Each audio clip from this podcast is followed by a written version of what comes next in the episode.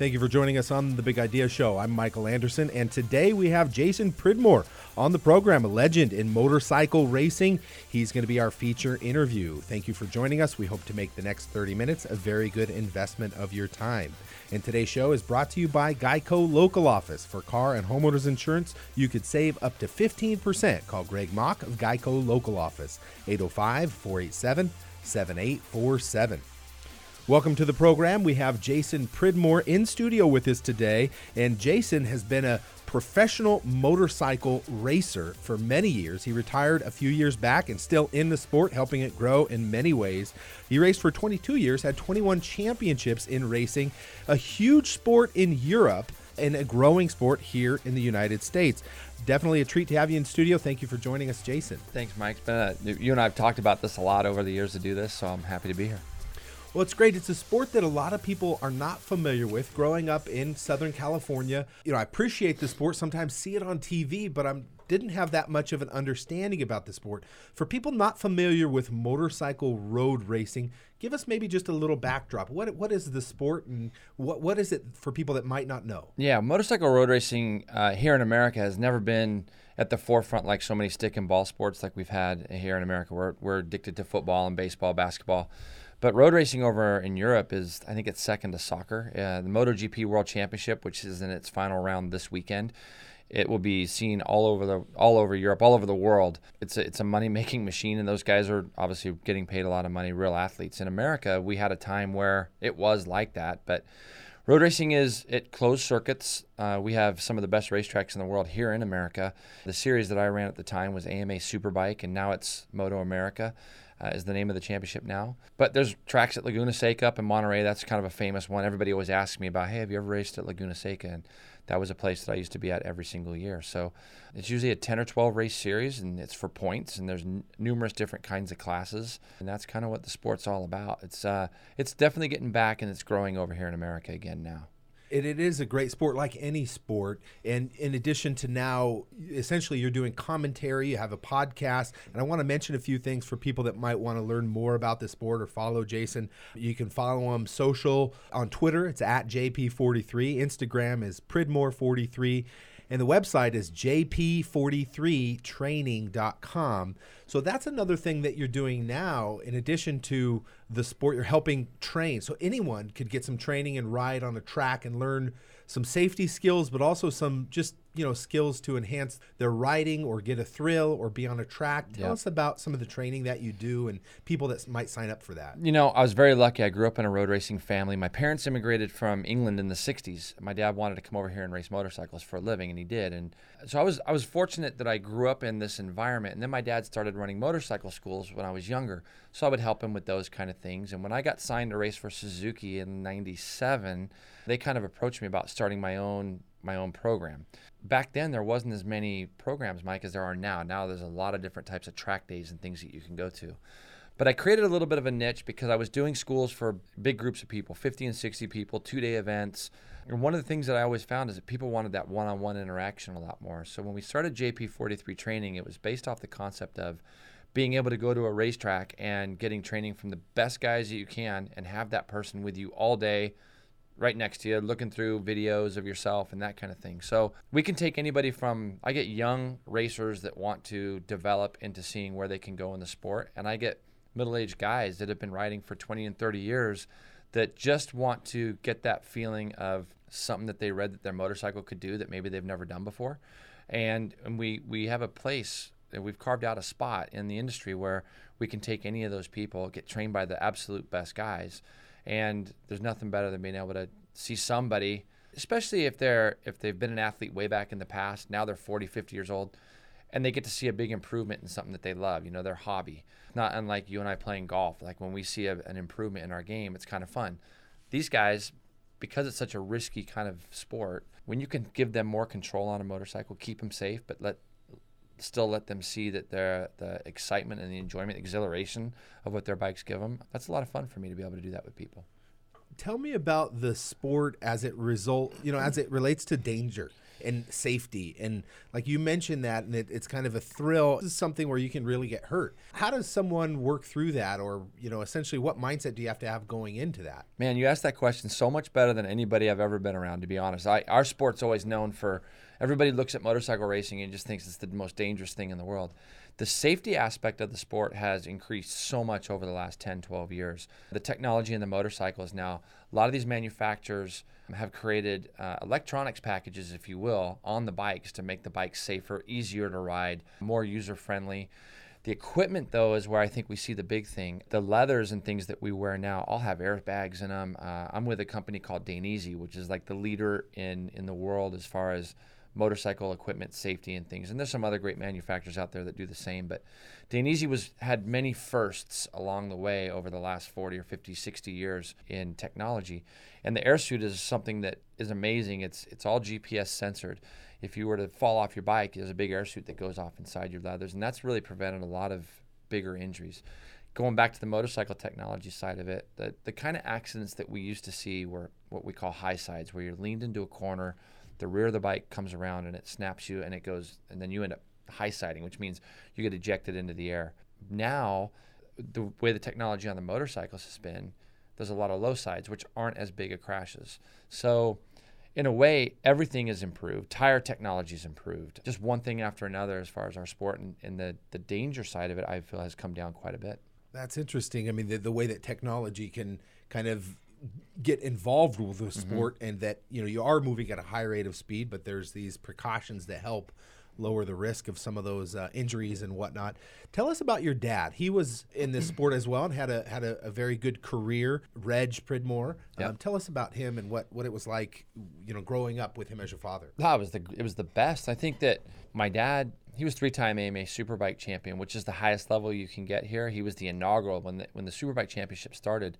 So I was I was young, obviously, when that was happening. I was seven years old, and I, I grew up, you know, idolizing my dad. Like, he was literally my hero, and I just wanted to do everything I could to be like him when I was a kid. There was a time there where, you know, in school, I thought I might take the golf route and see how that went. But motorcycling was too in my blood. And I think it was just through his interaction with me as a kid. He never forced me into getting into racing, he never forced me into riding it was just something that naturally I just I really wanted to do. I always had him as kind of somebody that was he pushed me, but he didn't push me like you know like you see a lot of parents with with kids in baseball and things. You know, it's he pushed me enough and realized that the risks of the sport. So he was always there to protect me and make sure I didn't do anything too bad. I think when you take a kid and you can teach them right from the beginning and they don't develop bad habits, I was very fortunate that way. I didn't ever really develop bad habits that you see so many people have now. So having him in my corner was was a definite advantage for me throughout my career. And so, yeah, I'm forever grateful for that. We're speaking with Jason Pridmore, professional motorcycle rider, professional motorcycle racer, now doing training. Uh, JP43training.com is his website. And talking about sports in general, and you're a phenomenal golfer as well. And I, I want to at least mention that. And what, what are the correlations between being a high level, high end athlete in the sport of racing? And then also, how does that correlate or transfer over to another sport that you're phenomenal at with golf? Yeah, you know, it's funny. I appreciate that, that you think I'm phenomenal at golf. It hasn't been so good lately. you know, I think probably the biggest question I used to get when I was when I was racing was how can you play golf and race motorcycles? They seem like they're so far apart, and really they're not when you think about it. A lot of my friends, when I came into the paddock and I started golfing a lot, a lot of people wanted to learn how to play. A lot of my friends that race now play golf, and I'm always my phone still always buzzes. The mental side of it is is road racing is very reactionary. Um, you can try to make plans the best you can. I used to always try to plan out my races. When you go out for practice sessions on a weekend, things in racing were always somewhat normal. There was always a normality to it to me because if you were fast, you were fast. Golf is so different because, as you know, you can go out one day and shoot 70, and you could literally go out the next day on the same course, same conditions, and shoot 80. So you kind of get good breaks and bad breaks a little bit more in, in golf. The bad breaks in racing were bad, you know, like really bad. So mentally just trying to stay focused and with golf it's one shot at a time. With racing it's a little bit more reactionary. But i think golf is fired up as i used to get on the golf course. I, I, think golf helped me relax a little bit more on the racetrack and learn to take things as they came a little bit. And there's a lot of facets to racing a motorcycle that that I'd have to plan for, like tires going off or air temperature, track temperature. These are kind of things that that wear on the body physically Whereas when golf, your mind is obviously your biggest tool, and you have to be able to shake certain things off the best you can and keep going forward. So golf really taught me to stay more present, where racing was things could change all the time, and uh, I really had to really focus on both mindsets. I played some of my best golf when I was racing still because I would get up in the mornings, I would train all morning, and then for the rest of the day, I'd I'd practice, and that's really where my I hone my golf skills now that I'm not racing anymore, my golf has actually gotten worse. And I sometimes wonder if that's because I'm maybe not as focused as I used to be. I used to, I used to be able to get up with a plan every morning of focus on my career and then go focus on my hobby. And now I'm, I work all the time in the mornings. And um, if, if my work doesn't quite get done, I don't feel like I should be playing golf, you know? So it's, it's just a different mindset. So, Jason, you, I know you're doing a podcast now. Mm-hmm. It's uh, it's called Greg's Garage Pod with Jason and Greg, and you guys talk about this sport of motorcycle road racing. Tell us about the podcast. I know that's a newer thing you're doing, but what are some things that you guys talk about, and who's this for? Well, Greg White has been a friend of mine for 25 years, and we're we've you know, we raced together way back in the day, and I tease him about that because Greg didn't get to as big a prominence with his racing, so it's fun to jab him a little bit. But but his knowledge, as far as and his respect level in the paddock, um, getting information from teams and riders and team managers and things, we've just we've been friends for so long, and now he's we've been on TV a lot together over the years for the last three years with beIN Sports, we've been the, the two main guys. And um, we wanted to do a podcast up to a year ago. And, and we finally thought, thought to ourselves, well, going into this off season, because we both want to grow the Moto America Championship the best we can. We want to see the people that invested in the sport and bought it three or four years ago, we want to see them flourish a little bit and get the sport back to where it was. We thought it would be a neat thing for us to start the podcast in the hopes that we can attract the, the new listeners – we can educate them more on what's going on with the series and that, that yeah, our series is getting back to prominence because there was some pretty heavy damage done to the series prior to, to the takeover here three or four years ago. We want to try to help them the best we can get it back to where it needs to be. And also, I look at it like Greg and I started this podcast. it's not just about stuff that's happening in America. We're, we're pretty privy to the world level also. So MotoGP, which we talked about earlier, and there's another big championship might called World Superbike that I was able to race for half a year um, quite a quite a while back. The idea is we want to get more Americans over to Europe and, and race for world championships because back in the heyday, late 80s, early 90s, even in the early 80s, Americans were pretty dominant over in Europe. And right now, we don't have a single rider racing in the MotoGP championship. And, and currently, right now, going into World Superbike next year, we don't have an American there either. So we want to try our best to try to elevate our sport here so that we can get some more world champions over over in Europe it's great to hear that because I think you know the, the idea of podcasts, and we've talked about this on this show a few times before, but uh, for our listeners, it's it's so neat that you know here we have someone that's very high end in this niche area, well, the mm-hmm. sport of road motorcycle racing. At least in America, it's a, it's a niche that's growing. In yep. Europe, it's very big, but for people that are interested in that they have a place they can go to gather more information about it at a deeper level. Yeah. And I think that's the beautiful thing about podcasting. And I think where some of this online stuff is going is you can curate the information that you're excited about. It's very cool and exciting to hear that you're doing this podcast and, and I hope that grows. People can look it up online, uh, Greg's Garage Pod with Jason and Greg and, uh, and that that is uh, one thing that I think is going to be very cool. So, Jason, what are some other things that we can talk about relating to the sport of motorcycle racing? What are some pe- things people don't know about, you know, that, that, maybe they haven't discovered yet with regards to, to motorcycle racing? You know, the big thing is, is you, you kind of touched on it earlier. It's definitely gotten a lot safer. There's, you know, everybody asks me, even at the club, you know, up at Spanish, that people say, you know, have you ever done the Isle of Man? Everybody knows what the Isle of Man is. It's a it's a race off the coast of England, little little island called the Isle of Man and it's historic for so many reasons, but it's a 37.2 mile road course that they actually race on the streets. So imagine closing the streets off in Ventura and having a big street race. super, really, really dangerous. And unfortunately, we, they, they do lose some lives over there, but it gets in your blood. These guys that do it, everybody thinks that they're crazy. They're not crazy. It's just, it's something that it's, it gets in your blood and you want to go do. And, and really from that point, I'm educating people because everybody watches the Isle of Man. It's on. It's uh, they do a great job covering it. I think it's on the Velocity. But from that point, I try to get people to realize that there's so many other facets to this. It's not just a bunch of crazy guys getting together and racing on some track and trying to hurt themselves. I mean, that's the biggest thing that we had to get away from the typecasting of why it is that we do it. You turn a TV on on the weekend, NFL, you see guys get hurt all the time, unfortunately. In our sport, I think the safety aspect of it's growing.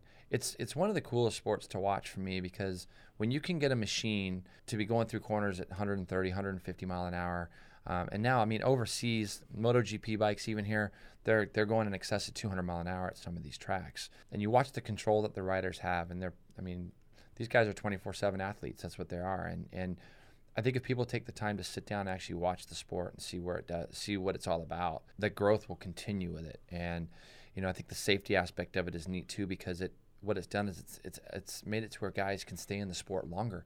I mean, I just turned 49. I ride all the time still. I'm always on a bike. And I'm blown away now how much easier the bikes are to ride than they were even 10 years ago, 15 years ago when I was racing still because the technology has come so far that it's it's made it to where guys at 38, 39, 40, 41 are still racing at a very, very high level. So it's allowed the longevity of your careers to go on further the better the equipment and bikes and things have gotten. Now, I've watched a few races you know, on television, and it looks extremely fun, mm-hmm. but it also does look like wildly dangerous mm-hmm. in that to that end where you're kind of leaning into a turn and then yep. you're because it's not a circle track no right? no no you know so there's a lot of turns that where you're going back and forth so could someone let's just say someone like myself mm-hmm. not that I would ever want to race yep. but that it seems like it would be a lot of fun to experience or to try sure. like what what would someone like myself thinking about that what what would you say how could I have that experience you know it's it's such a neat question because I get this quite a bit of dads that are having that their son that is 10, 12. What do I got to do with him? How do I get him started? It really starts with the bike that you start with first. I think that living in America, we're so lucky to have the freedoms that we have, but some of our laws need to change because a 16 year old kid that can walk into any motorcycle dealership and buy the biggest, baddest, fastest bike that they can, if they can afford it. To me, there's something kind of wrong with that. It's like trying to teach somebody to shoot an Uzi as their first gun. You know, mm-hmm. start small get on something that doesn't intimidate you and learn. And if you have somebody that, that can help you, obviously with a little bit of experience. But I always get these kids to start in the dirt on something small they can get their feet on. And if you're an adult that wants to do it, that the rules kind of still apply. It's like start on something small, get the basics and the fundamentals down. From that point, being able to to go out to a track for me has always been the safest thing. I've taught a lot of military, and it took me a long time to get the powers that be in the military to understand that I want to treat these, I want to train guys at racetracks because unfortunately, we're not losing our, our Marines and we're not losing our military guys doing 10 and 12 mile an hour parking lot drills. We're losing it when they're going 70, 80, 90 mile an hour, and we can tell them not to all we want, but they're still going to do it. So my goal was I need to teach them the control. How do you control your bike at that level? What what are the some of the steps that you can learn? And we noticed that the, the death rates and everything else went completely down. Like everything was for the four years I was with the Marines, we didn't have any deaths. It was it was great. These guys didn't make sense to me that these guys were getting deployed and coming back from wherever they were and killing themselves on motorcycles. I know I got off topic a little bit, but but when you want to learn, it's it's a matter of getting on the right bike, checking your ego a little bit. These bikes will give you a false sense of security and then bite you pretty quick. If you check your ego a little bit, learn the right fundamentals, you'd be fine. And you, you still get to ride at a yeah, fun I level. I think you touch on something extremely important though, because that's the thing. I think as a young man growing up, you, are invincible. Mm-hmm. You could nothing. You're smarter. You know, if there's an edge, you're gonna get it. You're not gonna make the mistake you see the other guy make. You're just gonna be smarter and better, and it's not gonna hit you. Yep. But then when you get some experience on something that is bigger than you, mm-hmm. and I think you touch on it a little bit though, you almost have to play with that line a little bit, yep. but play in the confines of ha- having some safety and not where you're really gonna likely kill yourself, no, but right. to have the, the ability to play and say, hey, dude, here's the line. Go play, like, try this. Yep. You're, it's not to work for you, but you'll experience some limitations that you should know about that you're really having a false sense of security about right yep. now. I mean, that's what it seems like you're describing a little bit that some of these people need. Yep. So I think that's fascinating. I, well, it's, it goes without saying that if you look at our sport specifically, every athlete has an ego. Every one of us have, you know, if you want to be the best, you've got to start thinking that you're the best. And it goes throughout all sports. You know, some of the best athletes have big egos.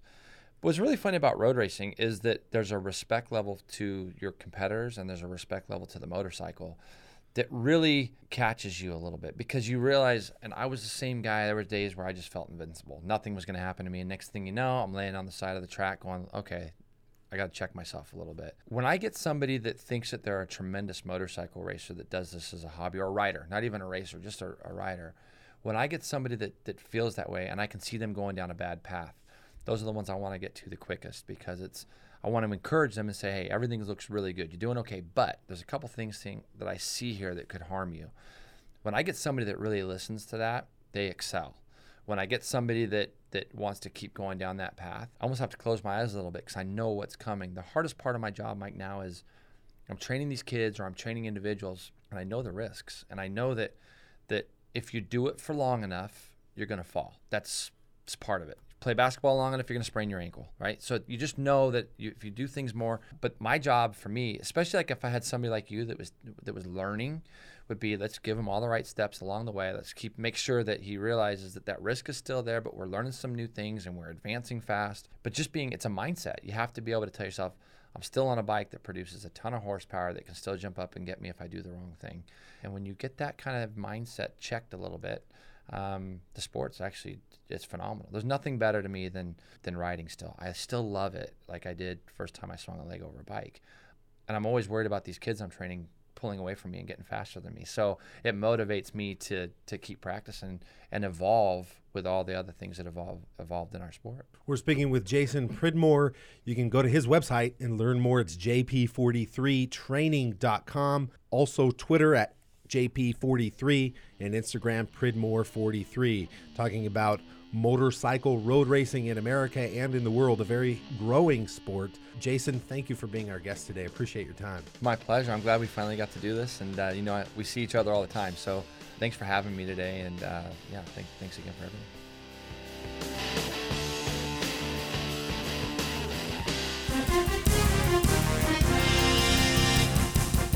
Now it's time for the Nonprofit Spotlight with your host, Michael Anderson, on Big Money in the 805. Today's Nonprofit Spotlight is brought to you by Aera Energy, powered by safety, innovation, and community. We help keep California moving forward. Well, it's been a wild week in California. There's been a tremendous amount of things going on. These fires, the California wildfires, the shooting, there's been a lot going on. And organizations like 805 Help are remarkable. They help connect people and bring solutions to, to problems where there's chaos. So 805 Help started a year ago through this Thomas fire, and uh, now we're seeing it help in other situations. They've been doing a lot of great work in our community recently, and I think it's something that they're looking to help as other natural disasters or events take place. They've set up a way to orchestrate helping connect people and using online resources to connect need with people that have help to offer. It's been quite remarkable. Something as simple as having activities during the day for these families in homes where they've been evacuated from because of the fire, and they're providing some activities at the sports academy to try and help give them something to do during the day because schools are closed and people are evacuated. And well, what do you do? It's kids best thing you could do is just have them play and kind of experience some joy in that and maybe take their mind off of some of the crazy chaotic events that are taking place. But little things or big things they've been great and I've been very impressed with seeing this organization. 805 help. Their website you can look that up is 805help.org very interesting. It is important that we get together, and part of the healing is getting back to normal activities. And part of the healing is to try to do the day to day things. We're used to fires, even though they're absolutely devastating, and the Thomas fire into the Woolsey fire have caused a lot of grief and a lot of problems for people with their houses. But the shooting was different for Thousand Oaks and Ventura County. It was such a, a stunner for the country and for Thousand Oaks. What you said is, is so true. Getting people back in the flow, especially the kids, reassuring them, having the conversation, and connecting everything people need from monetary help to psychological help, housing, food, whatever it is to heal that's why it's great to have the umbrella over all of Ventura County. It's such such a huge uh, asset to us, and I admire them for for what they've done over this year and what they're doing now. And it is interesting to think about. You know, I've had numerous friends that were evacuated from their homes through this fire and devastation, and you you almost don't know how to help. You kind of want to offer some help, but you don't know how. And you're almost seeking this way to try and support some of the needs that's there for your friends or for others. Sometimes it's hard to know what to do. And it's just neat that there is a, a way of people being able to orchestrate a way, a channel, a pathway to help, even if it's not directly your friends you're helping, but it's offering some help. And there's a lot of interesting things there psychologically around the help that's needed you know sometimes they're overwhelmed and they don't know even know what to ask for or how to ask and there's a lot of tricky things that go on with eh, disasters like this. And, and there's a chaos of generosity too where you end up with 50 pallets of water 300 tubes of toothpaste everything generous and trying to help but it's when you have these agencies we can go through that you know and trust they say this is what we need find out and fill that need and that's really important because, as much as people want to help, we had a blood drive, and there's more blood drives happening. That's a great way to help because that need is always there. And the normal uh, donation campaign and the regular donors, some of them are put out because of this disaster and because of the injury to the community. Other people get the flu, they go on vacation. So, there's certain things we need to do and ways you can help from giving a pint of blood. To, it's time, talent, treasures. We all know that. And uh, there's so many ways to help. So, how do we connect with this organization directly? The best thing to do, you can look up this organization. It's 805help.org. That's 805help.org. Or on Facebook, it's also 805help. Thank you to all the good work you've been doing. Appreciate seeing that and keep that up. And that does it for our show, The Big Idea Show. Thanks for listening. Special thanks to the team at Boyd and Associates for providing home security to Southern California, and Greg Mauk from Geico Local Office. If you have questions about the show or questions about your financial matters, you can always contact me directly at maranantha.com. That's M A R A N A N T H A.com. Thanks for listening. Have a great week and join us again next time.